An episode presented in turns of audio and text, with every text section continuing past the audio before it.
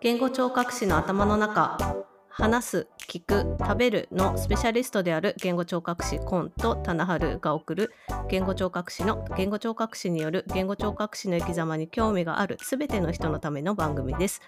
言語聴覚士として半歩先を歩く2人の頭の中を覗いてみてください。ということで私コントそして棚春さんと今日もお話ししていこうと思っておりますが、今今日は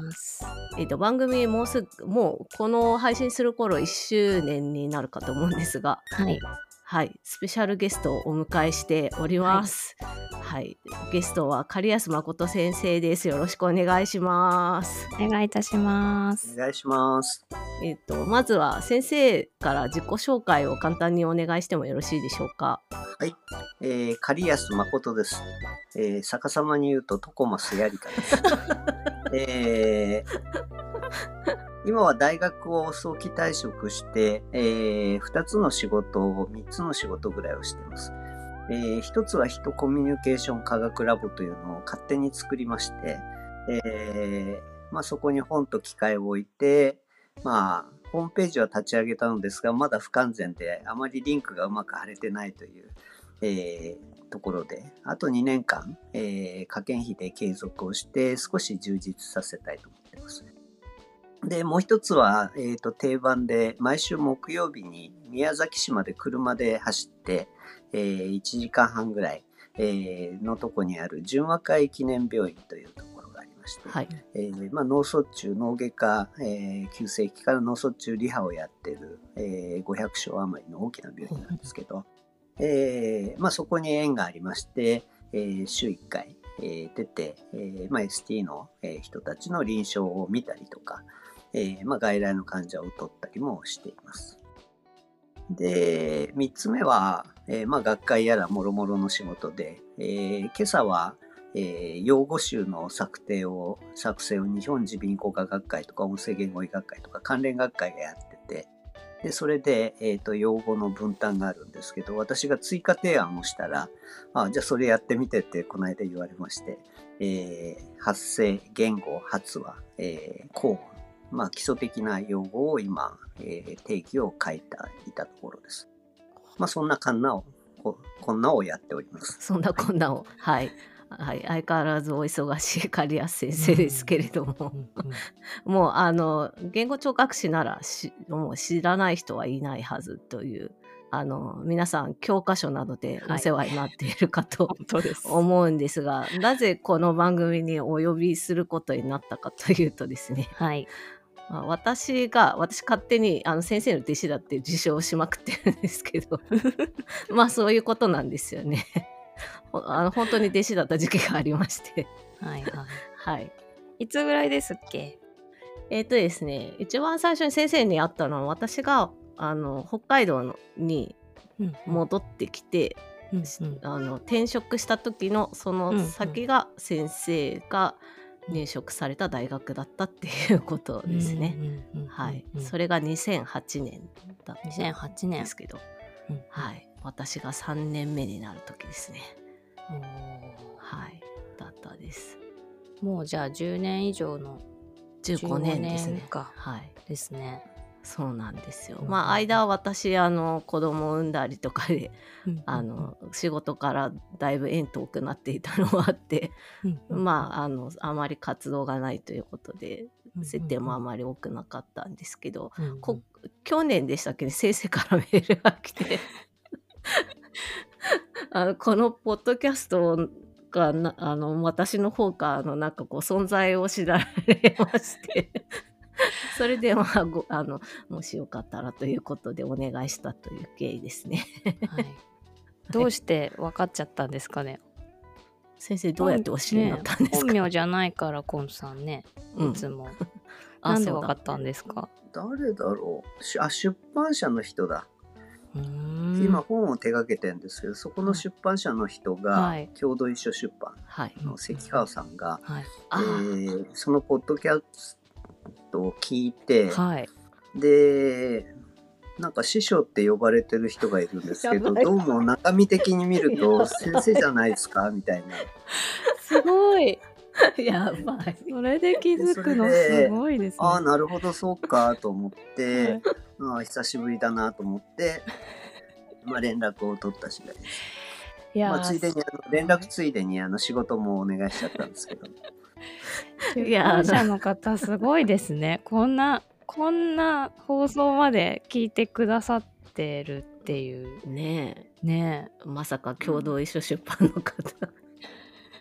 うん。でも素晴らしいですよね。そうやってネットワークを張ってると、どういうね、ことが今話題になっていて、何が進んでるかっていうのやっぱりキャッチしてういく、ん。そういうところがね、優れてる人は、やっぱりさすがです。いやそうですね。そうですね。うなんかあの出版社の編集者の方ポッドキャスト聞いたりされてるっていうのはなんか小耳に挟んだことあるんですけど、まさか医療系の書籍の方までうん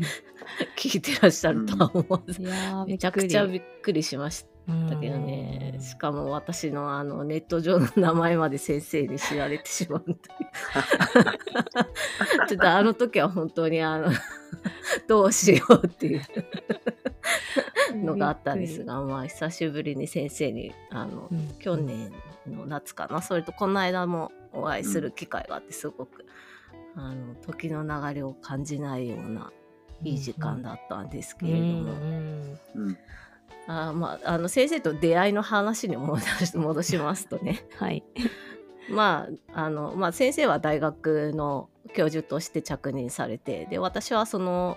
なんか付属っていうか併設した病院の、まあ、一言語聴覚士として一人職場に入ってたんですけど、うんうんうんうん。まあ、だから全然ペーペーなわけですよね私なんかは。まあ3年目ですしね。そうそうん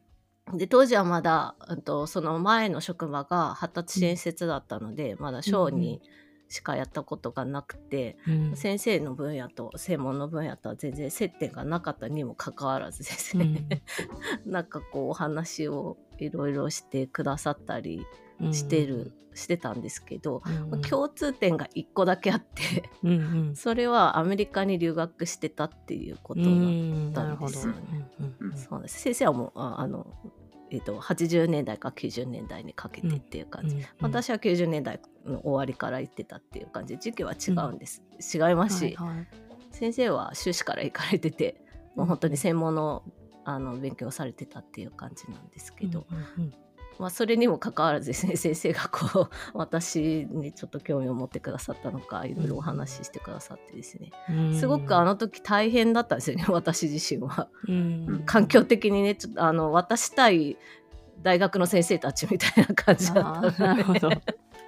一人職場ですしね。そう。もちろんはね。みんな560代みたいな感じだったうんので、うん。あー年齢差もあるし。そうそう。で教授とかがこう、あの、うん。その先生たちが専門分野で見られる患者さんとかを見うんうん。いらし入れ替わり立ち替わり、何人ぐらいいましたっけねあの時。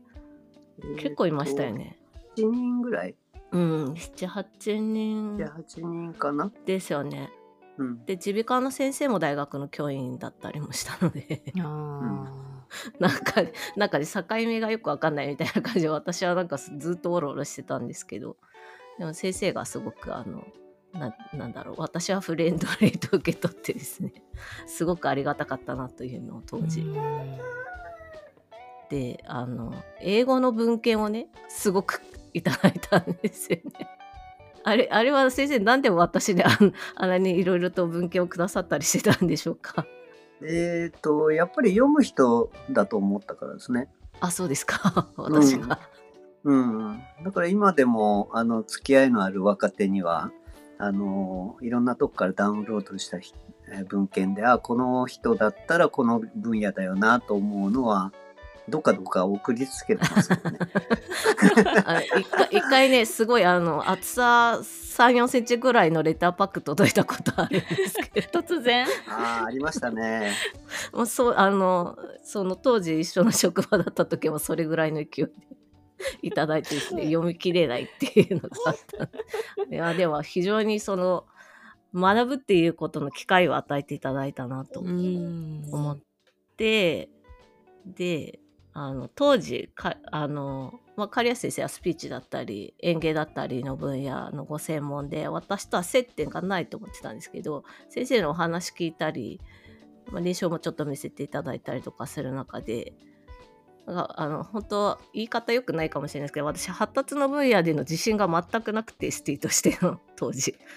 だけど先生のような ST がいて研究もされてて臨床もすごいうん面白いなって思ってあうんついてきたいって思ったので大学院うん入る時に先生にあのうん研究のテーマは全く決まってないんですけどお願いしますっていうすごいぶ ぶん投げ方をして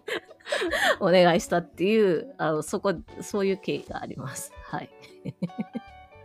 まあでもねそのひ先生についていきたいっていう気持ちとかこういうことがしたいこの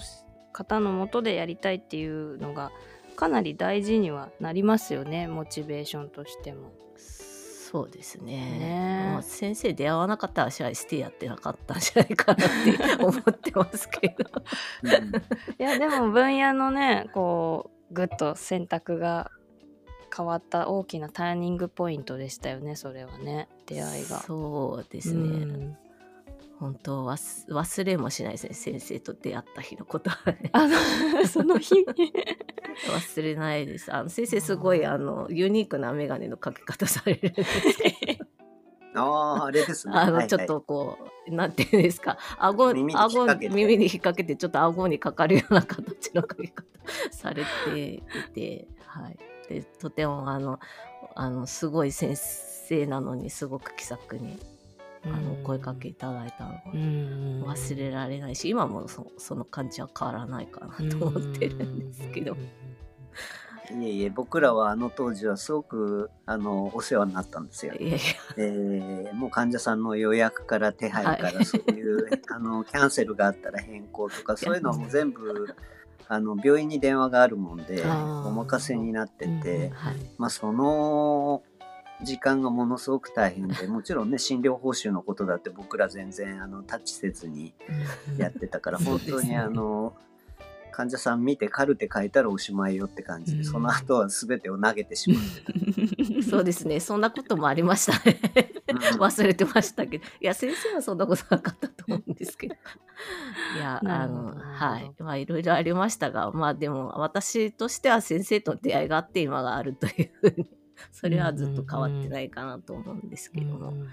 まあその私と先生とのわずかな共通点である留学っていうことなんですけど、はい。あのす先生は養成校に行かれてその後すぐアメリカに行かれたっていう風に聞いてたんですけど、うんうん。なんかあの私たちからすると一回臨床出てから留学とか進学みたいな院に進むとかっていうことを考えたりするかなと思うんですが先生は当時どのように考えられて留学を決められたんですかね？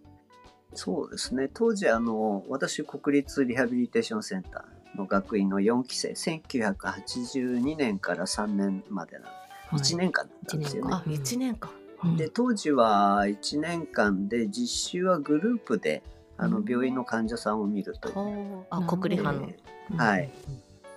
で、まあ、指導の先生がついてで、まあ、ミーティングをしながらっていうんで、まあ、そこで、まあ、私自身は他の領域というかあんまりこう分野としては全然かけ離れてるとこだったんで、まあ、全然あの門外漢のとこですけど、うん。まあ、それでも覚えてるのはやっぱり刺激刺激と反応のあたりですね。その辺はきっちりとあの課題とかをあの書くようにと言われたことあたりは覚えていて、うんえーところですね。うん。まあ、ただそれでじゃあ実習に、まあ、現場ですね。現場に仕事で入るかと言われると、やっぱちょっと僕にとってはとても敷居が高くて、うん。うん、俺じゃやっていけないだろうとうん。いうのが一つ。う。んこれがあの一つのグッドリーゾンですね。でもう一つは なんじゃこれですけどアメリカが好きで。は あのちょうど80年代あたりっていうのはアメリカのスポーツフットボールとか、はうんうんまあ、そういうのもあの中学生ぐらいから目にする機会はとても多くて、で、まあ、そういうところから、まあ、行ってみたいなとはずっと思い続けてで、まあ、テレビ番組で「スタスキーハッチ」とか、えーまあ、そういう面白い番組もあってでそういう、まあ、カルチャーも含めてねあの、感じていた部分があって、まあそれが一番そのアメリカに惹かれた実は理由なのかもしれない。うんへえなるほど。うん。スタスキーハッチは刑事ドラマ？です。ですねあ 調べた。今選びましたね、調さすが。べ調べましたねすぐ なるほど私もアメリカに留学したり私は学部で行ったんですけどただ英語を話せる場所に行きたかったっていうのと映画が好きでハリウッド映画が好きでそれしか知らなかったっていうそれだけだったんでなんかあのその部分はちょっと共感しますね。うんあの勉強したいっていうのは後私は完全に後付けだったので。うんへえそうですね。アメリカの大学というものとか、キャンパスに自分を置いてみてね、うんうんあの、生活したらどうなるだろうって、これがやっぱりとってもね、あの、興味があったうことで。んですよ。先生が行かれたのはカンザス？そうですね。えー、カンザスはアメリカのこうおへそぐらい真ん中辺なんですけど、えー、まあ人々がアメリカ人の東とか西海岸の人が持ってるカンザスは平らな土地。ですね。平平原ですね、うん。平原でであとは、えーオズの魔法使い使いじゃないけど、えートルネード、えー竜巻があるだろうとか、うんうんで夏は暑いだろうとか、うん。そういう話ぐらいうんのとこですけど、まああのーとてもいいあの大学の街で私の行ったのは University of Kansas あの通称 KU っていうんですけど、あの本当に大学が中心の街で、まあだけど割といいダウンタウン、うんあの街ですね。あの買い物するとことか、えーがあったりしてあの小ぶりだけどいい感じの街でした。へえなるほど。カンザスを選ばれたのは研究の、そのつきたい先生がいらしたとかそういうので選ばれたんですか？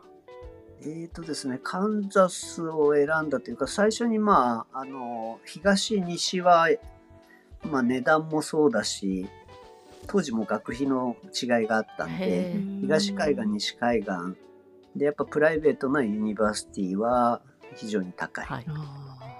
で州立はあの、まあ、比較的ですね、うん。えー比較的まあ、えー下目で。じゃあそこでどこがいいかなと探した時に、えーまあ、教わった場所の一つが、えー、 KU で、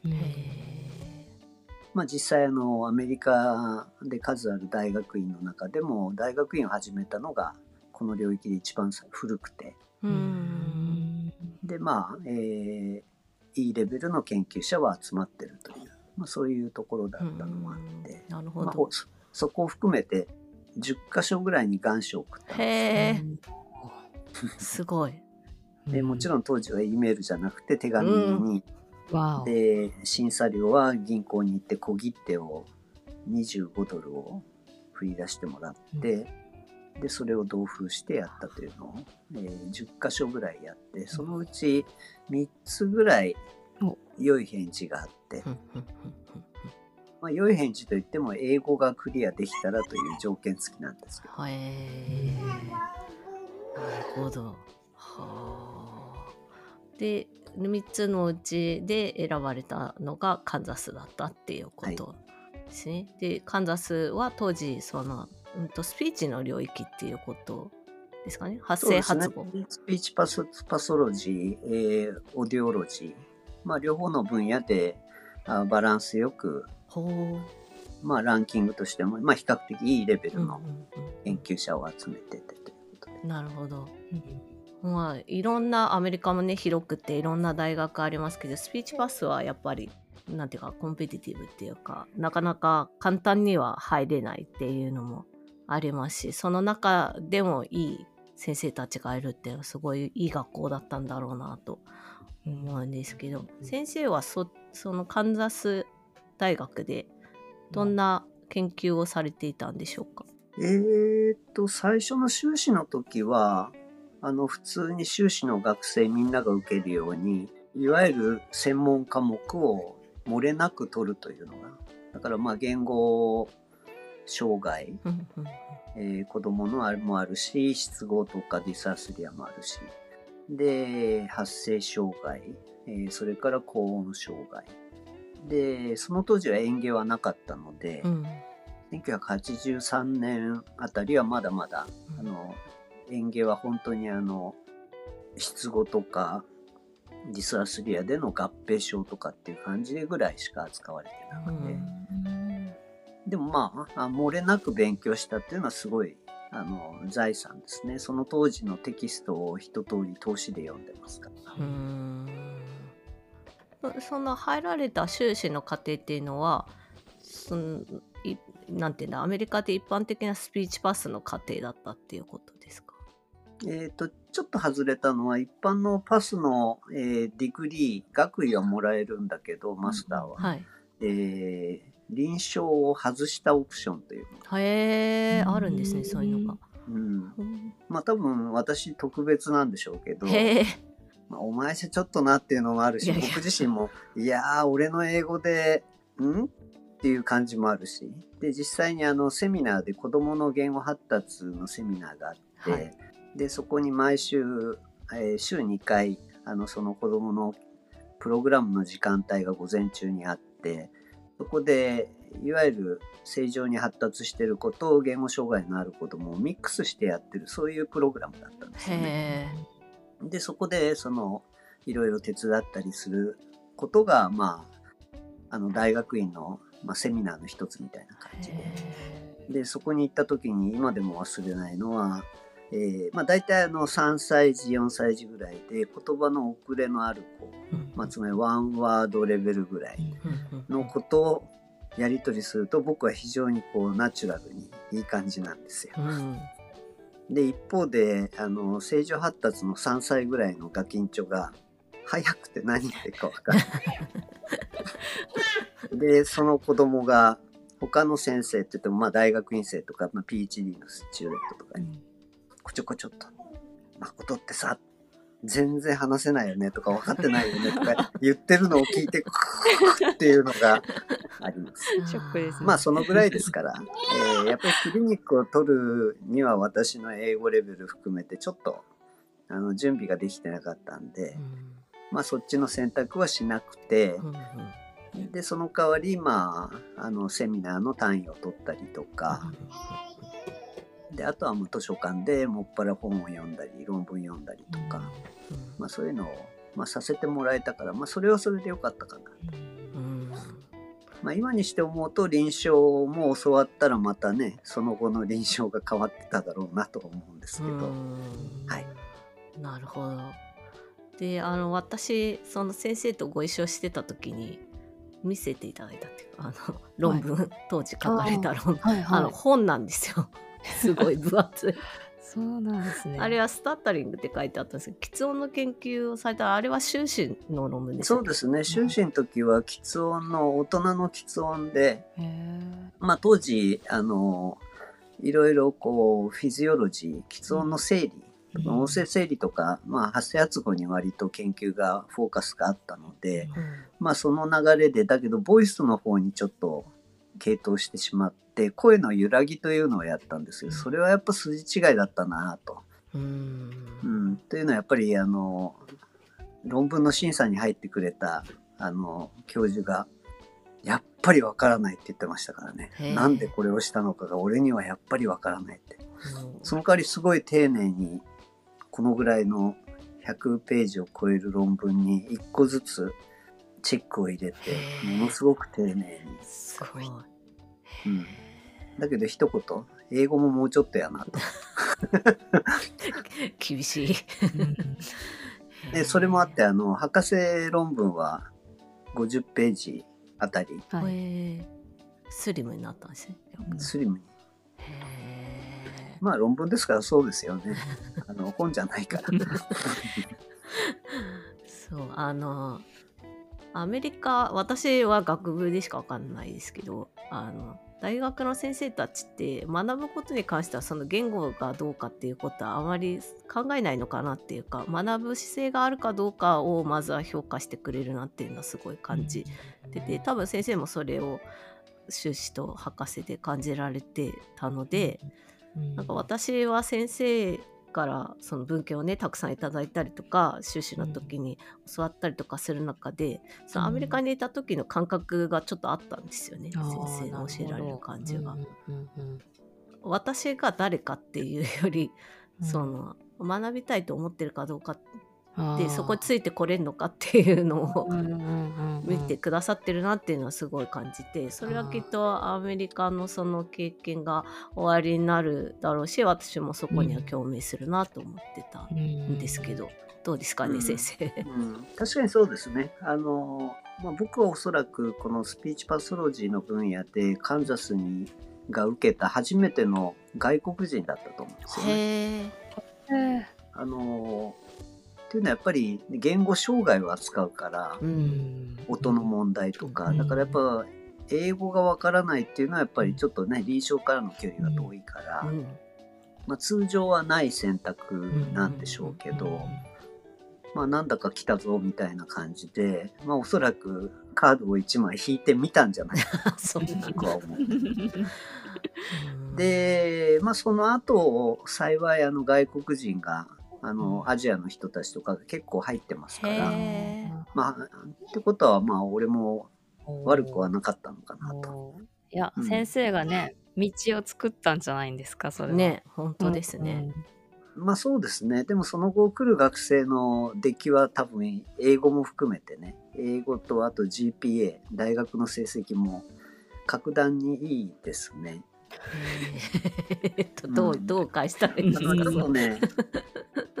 横にずれちゃうかもしれないけど、はいあの、博士課程の時に、あの学生の入学ね、あのマスターの入学の審査にはい一応委員として入るんですよ。へえ。学生も。で、入って名前はブラインドなんだけど、成績とかのリストが出るんですよ。はいそうすると GPA を見ると、もう3.75以上、うわすごい。あ4すごいです点満点の3.7そうです。かなり上ですよね。だからほぼほぼほぼほぼ A の人たちがやってくるという。うんだからやっぱ出来は出来は格段にやっぱりね年々やっぱりこのね、うん。あの領域の注目度っていうかランキングが上がってるのと一緒でやっぱりあのいい学生が集まってるなっていう印象はありますね。なるほど。でさっきのに戻ると、はいまあアメリカの教授たちは本当フラットですよね。うん。本当にあのやるやつはあのには与えるっていう感じで。うんでいかに出来が悪かろうとそれはそれで置いといてあの丁寧にそういう時は教えてくれたりとか、まあいろんな経験をさせてもらえたりとか、その辺はやっぱすごくいいなと思ってそれは僕がまあね学生と対するとか若手と対する時にもやっぱそういうふうにあの努めてますね、なるほど。うん、その辺はとてもいいいいカルチャーっていうかね雰囲気でですすね。ね。そうですよね。うん確かに確かに。そのあの若手の教育っていう話が出てきましたが、そのお話をもうちょっと深掘りしたくてですねなんですがもう30分ぐらいお話ししてる 一回ここで今回の分はあのセットしてですねまた次の回で、あの先生本当に全国各地にお弟子さんがいらっしゃるんですけど そして先生も各地に飛んであの指導されたりっていうことを積極的になさってるんですがそそのお話について次回はもう少しお,、お伺いしていこうかなと思いますので、もう一回先生お付き合いください。はい、はい、ありがとうございま。ざいますはい、言語聴覚士の頭の中は毎週水曜日の夕方5時に配信してます。3週遅れで YouTube でも配信してます。YouTube の方は棚春さんが書いているさあの作ってるサムネイルもついてますのでそちらもぜひお楽しみください。概要欄に匿名でも投稿できるお便りフォームご用意してます。今日刈安先生のお話をね聞いてこう思ったことならぜひあの綴ってお便りフォーム投稿していただければなというふうに思います。はいということで今日はスペシャルゲストとして狩安誠先生をお迎えしての第1回をお送りしました。先生ありがとうございました。ありがとうございましたはい、ありがとうございます。